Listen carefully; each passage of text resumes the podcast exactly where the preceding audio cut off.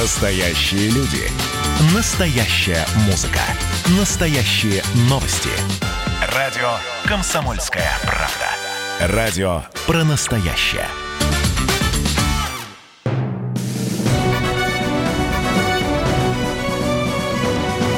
Клуб знаменитых путешественников. Совместный проект Русского географического общества и радио «Комсомольская правда». Здравствуйте, дорогие друзья! В эфире радио «Комсомольская правда» программа о местах далеких и не очень, о путешествиях и о, тех, кто в них отправляется. Сегодня программа у нас необычная. У микрофона я, Александра Кочнева, а тот человек, которого вы привыкли видеть в качестве ведущего, Евгений Сазонов, рядом со мной. И сегодня он у нас в гостях и рассказывает о своих необыкновенных путешествиях. Женя, привет! Здравствуйте. Необыкновенное путешествие не просто так, а потому, что во времена пандемии оказались мы лишены каких-то заграничных поездок, да и просто поездок в дальние регионы нашей страны, потому что ситуация такая обязывает. Ну, сложилось так. Ничего страшного. Это позволило нам, россиянам, вспомнить о том, какая у нас необыкновенная родина, и о том, что где-то у нас прям совсем под носом есть обалденно красивые места, которые мы почему-то привыкли не замечать.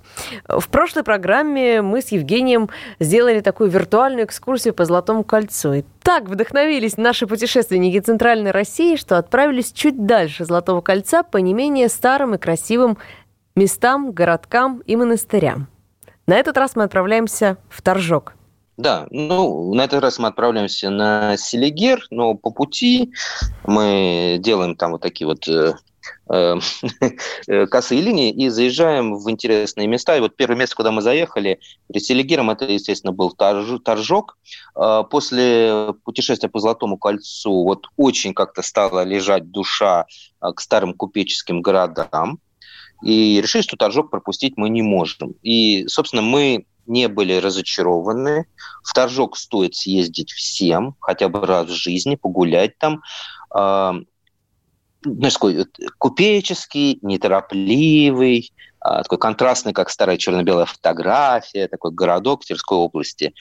А, ехать туда где-то 3,5-4 часа, но, поверьте, как говорится, дорога э, стоит туда съездить, и дорога не покажется такой уж долгой. Вот первое, что здесь стоит посмотреть, это, естественно, гордость Торжка, это золотошвейное производство. Есть такой специальный музей, посвященный э, золотошвеям, и ты знаешь, вот удивительное ощущение. Оказывается, э, ну, во-первых, я узнал, откуда идет выражение «тянуть канитель». Ты знаешь, откуда идет это выражение, Нет. Александра? Нет. Расскажи. А вот, а, а вот девушки твоего возраста лет 100-200 э, назад знали все. Канитель – это такая позолоченная нитка, которую шили, которую шили. И поскольку она такая, ей надо шить очень медленно, осторожно, ошибаться нельзя. Вот какой-то стежок э, левый неправильный, и все, вся работа загублена. Вот поэтому шили очень медленно. Это, этой канителью, собственно, вот так вот ее тянули. Да. А, вот опять же, поскольку ты у нас э, девушка красивая. Золотошвейка вот, э, будущая, так. Да, кузина Золотошвейка, да. А, тоже удивительно. Оказывается, вот в Торжке была такая традиция. А, нам показали в музее, такие, знаешь, рукавички. Рукавички с золотым шитьем мы спрашиваем, а, а зачем это? Вот, да, зачем такие красивые рукавички для того, на чтобы свадьбу, на выдание, нет? А, вот на выдане скорее. Знаешь, вот в Торжке вот была такая традиция. Ну, она, в принципе, говорят, была во многих городах. Вот э, девушки на выдане а, вышивали вот эти вот рукавички вкладывали все свое искусство, все свои умения. А потом, когда были такие, знаешь, э, а, выборы невест, вот девушки стояли и прикрывали личико этими рукавичками. И, э, а, эти, как у нас товар, у вас купец, да?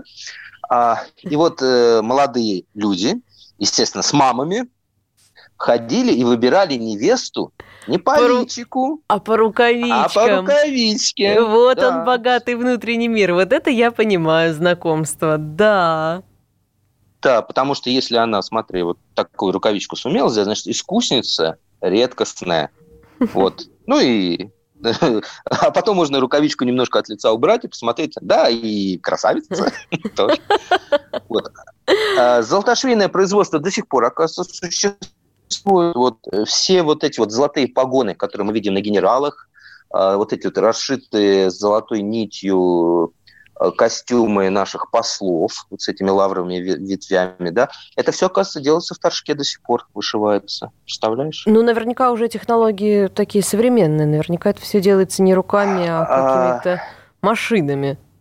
А, ну, погоны, да, а вот э, такие, знаешь, э, картины, которые вышивают золотом, вот, кстати, э, изображение храма Христа Спасителя, вышитое золотом, оно было подарено Папе Римскому и mm-hmm. вот находится в Ватикане. Вот, представляешь, настолько вот высок, высокое искусство, что дарят даже вот таким вот... Да, это впечатляет. Вот, за границу это, президентом это... и всяким лидерам. Да, все это в маленьком Торжке. Вот... Так, в общем, да, неторопливо... Там еще знаешь, что есть? Ага. Не, не, я, там еще, знаешь, вот то, что там, там, ну, конечно, большое количество церквей, нужно все это объехать, посмотреть. Вот ну, обязательно нужно посетить, э, э, там есть одна церковь деревянная, представляешь, с 1717 года, деревянная церковь. Старовознесенская церковь она называется. Вот а, ее обязательно нужно посетить. Она стоит на высоком берегу, очень живописном реке, которая называется Тверца. А, и представляешь, вот настолько там красиво, что в XIX веке, в конце XIX века, вот этот легендарный наш э, фотограф, который первым делал цветную съемку всей России, Прокудин Горский, вот он специально приезжал туда, чтобы снять эту церковь, снять этот берег, э, снять вот эти вот виды. И что самое удивительное, знаешь, вот... Что вот с тех пор церковь, ничего не посмотри... поменялось, эти виды все такие же. А, не, ну там застроили, конечно, больше, а, но вот церковь та же самая. Представляешь, вот ты смотришь эту церковь снаружи, ты заходишь вовнутрь, и там висит эта фотография Прокудина Горского. И такое, знаешь, удивительное ощущение, конечно. Удивительно. Как будто ты перенесся куда-то в прошлые века. Ну, а мы неторопливо, да. подтягивая канитель, теперь мы знаем, что это значит, отправляемся дальше и приближаемся к озеру Селигер в Тверской области. Да, ну, если быть точным, Селигер – это не одно озеро, это такая цепь озер очень большая – очень красивая. Вот по ним можно плавать, господи, хоть целый год, и каждый день ты будешь видеть что-то новое, что-то удивительное, что-то безумное, красивое. Вот, естественно, там есть много мест, которые стоит посетить, но вот э, э, сердце Селигера, да, самое красивое место Селигера, наверное, это все-таки Нила Стол, э, Стол, пустынь. А, монастырь, который был основан в 1594 году. Представляешь, 1594 год. Вот. Пережил, конечно, он многое. А, в советское время там был даже а, лаг, гулаговский лагерь. А, потом в советское время там было все заброшено очень долгое время. И вот с 91 года там все начали возрождать, и сейчас там очень красивый, такой внушающий уважение монастырь. Но сейчас он восстановлен до какого-то прекрасного состояния, судя по фотографиям, судя по тому, что можно найти в интернете.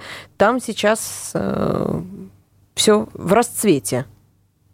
Да, там все очень красиво. Ты знаешь, там все так очень хозяйственно. А, там вот ну, реально такой живой монастырь, а, зажиточный монастырь, красивый очень монастырь, и вот который вот тоже стоит не спеша по которому погулять, там, зайти в несколько храмов, помолиться. Да, естественно, обязательно, обязательно нужно подняться на главную колокольню, которая, на которой есть часы, кстати. Вот оттуда прекраснейший вид на Селигер. И вот там, собственно, очень э, стоит подумать о смысле жизни, о ценности времени и о том, чтобы это время даром не терять. Не теряем даром времени, отправляемся дальше, вокруг этой цепи озер, Селигер, правильно? Да.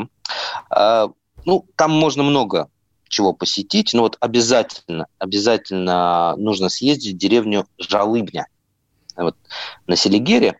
Чем она примечательна? А, понимаешь, там есть э, один из немногих в России частных музеев э, техники времен Великой Отечественной войны.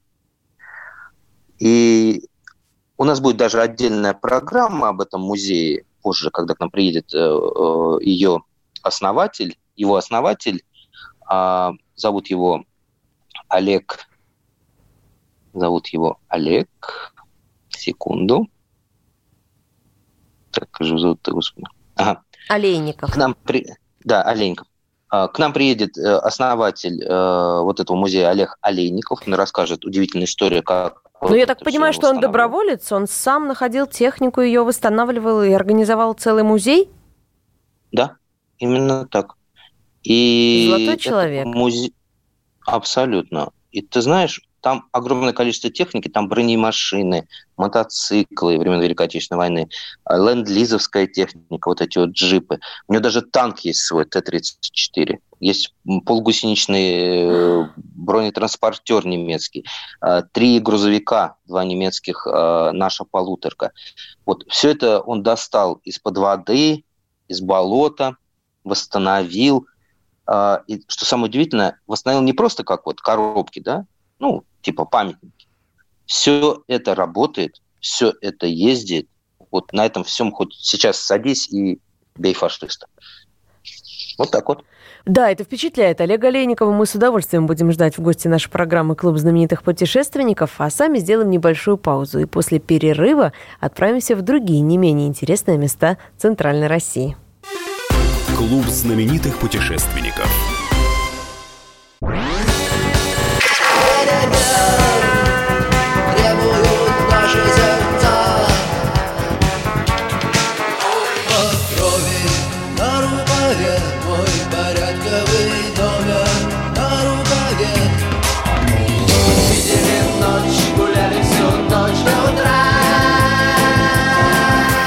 «Комсомольская правда».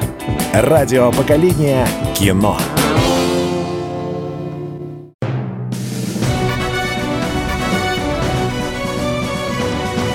Клуб знаменитых путешественников. Совместный проект Русского географического общества и радио «Комсомольская правда». На радио «Комсомольская правда» продолжается программа о путешествиях и о тех, кто в них отправляется. Сегодня мы в таком необычном составе работаем. Меня зовут Александра Кочнева, и я сегодня в качестве ведущей. Почему? Потому что тот, кого вы привыкли здесь видеть и слышать у этого микрофона, Евгений Сазонов, у нас сегодня в качестве гостя рассказывает он о необычном путешествии. Э, любитель дальних, заповедных, э, диких даже, я бы сказала, уголков нашей страны вдруг решил изучить то, что совсем рядом, Центральную Россию. Во времена коронавируса явление распространенное, давайте скажем честно, мы все заново как-то взглянули на нашу страну, на тот туризм, который она нам предлагает. Так вот, мы сегодня гуляем по Селигеру и его окрестностям. Мы отправились в Тверскую область, и сейчас мы плавно перемещаемся в городок Осташков. Расскажи про него. Да. Осташков, ну, это тоже городок э, такой типичный, купеческий, старинный. Совсем маленький. Да, маленький абсолютно. Он находится тоже на берегу одного из Селигерских озер. А там большой плюс то, что есть э, порт э, небольшой, и там есть, можно нанять ну, либо сесть на экскурсию пароход, который ходит постоянно, рейсовый, либо можно даже нанять лодку, чтобы тебя повозили вот куда ты хочешь. Но ну, это, естественно, гораздо дороже. Лучше выбрать все-таки вот э, такие экскурсионные теплоходики, потому что они там и три часа идут, и есть даже экскурсии до шести часов там по островам. Это все очень... Да, это все очень прекрасно. И да, и что самое классное, там некоторые э, экскурсии, там ты обходишь остров Солнечный, а это вот в центре Селигеры есть остров Солнечный. Это очень загадочный остров, на который до сих пор не пускают никого практически, только по спецпропускам.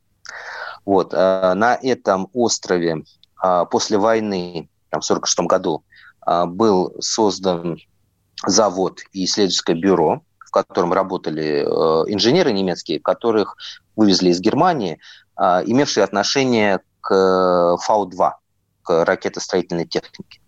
И вот они там работали, изобретали, помогали ковать нам и космическую программу, и ядерный щит Родины. И вот до сих пор, до сих пор на этом острове остается э, одно из производств Роскосмоса. Ух ты! Вот, и, так это да, секретный объект, и, получается. О, боже мой, я только что все рассказал. Ой-ой-ой. Ой-ой-ой. Так, программа «Сдающие секреты». Клуб знаменитых путешественников. Есть у нас такое дело. Да. А, но, ты знаешь, это вот очень красивый остров. Э, на нем, естественно, мы не бывали, но мы с удовольствием посмотрели со спутника это все. Это остров, который, представляешь, вот как э, в э, фэнтези, да, а, это остров, окруженный таким очень-очень густым лесом, и в середине там городок, окруженный этим лесом. И вот, собственно, там можно снимать, наверное, даже какие-то сериалы фэнтезийные, потому что он очень красивый. Вот, ну, надеюсь, когда-нибудь его откроют для туристов тоже. Это будет, конечно, безумно интересно. Вот. Но, собственно, возвращаемся в Осташков. В Осташкове огромное количество тоже церквей, храмов, старинных построек. Причем, как говорят, знаешь, вот раньше говорили, Нью-Йорк – это город контрастов, да? Вот Осташков тоже город контрастов. Не хуже Нью-Йорка? Не хуже Нью-Йорка, потому что там вот на одной улице, например, да, через дорогу может находиться такая, знаешь, э, э, дореволюционные развалины э, двухэтажного дома, ну, еще не совсем там развалившиеся одни стены с выбитыми окнами, старый-старый дом. А с другой стороны, шикарный двухэтажный коттедж современный. Символом вот этого контраста является центральная площадь Осташкова, где памятник Владимиру Ильичу Ленина, стоит на фоне башни церковной. И Ленин, ты знаешь, такой, ну, Ленин стоит спиной к церкви и как бы, вот, как бы демонстрирует э, весь свой э, атеизм. А между ними, между ними находится фонтан. Фонтан с амурчиками. Ну, то есть вот это вот квинтэссенция вот этих контрастов города Осташков. Отправляемся дальше, к истоку Волги, который, наверное, совершенно не такой большой. А, ты знаешь, вот есть места, которые нужно, каждый человек должен посетить хотя бы раз в жизни. Вот исток Волги – это то самое место, в которое нужно приехать там, с друзьями, с семьей, с детьми и показать, ребята, вот смотрите, откуда берет, есть пошла Великая Русская река. Вот все мы привыкли к Волге, которую описывал Чехов там, или описывал Горький. Да? Это огромная русская река, широкая, с боржами, бурлаками, пароходами, все такое. И вот эта огромная река берет свой исток из э, маленького-маленького болотца, вот болотца, из Даже не ручейка. Там, там бьют несколько ключей, вот на окраине болотца они э, а, а, соединяются и таким маленьким ручейком текут дальше. Настолько маленьким, что вы можете перешагнуть этот ручей. Отправляемся в последний пункт нашего путешествия, город Ржев. Когда вы путешествуете по этим местам, пытайтесь, чтобы ваш путь обратный все-таки лежал через Ржев. Это несложно, там очень многие пути лежат через это место. А почему? Потому что ну вот, э, многие слышали о новом памятнике, мемориал советскому солдату. Который, который совсем там, недавно этим от... летом был открыт. Абсолютно, да. Оно и на фотографии смотрится очень и очень э, сильно, да, э, берет за душу. Но вы не представляете, как это берет за душу, когда ты приезжаешь туда и видишь это собственными глазами. Особенно если это вечер, закат или даже ночь. Там все в прожекторах, там очень красиво. Там уже огромное количество вот этих э, стен с надписями погибших э, в, под Оржевом. Увидев эти стены все в фамилиях, во-первых, ты понимаешь, что реально лишь бы не было войны.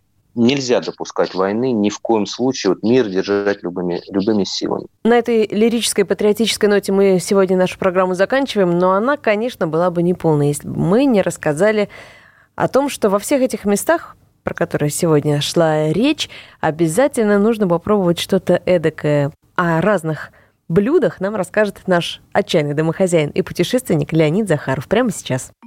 Вообще, конечно, главное, зачем едут на Селигер любители вкусно поесть, это, конечно, угорь.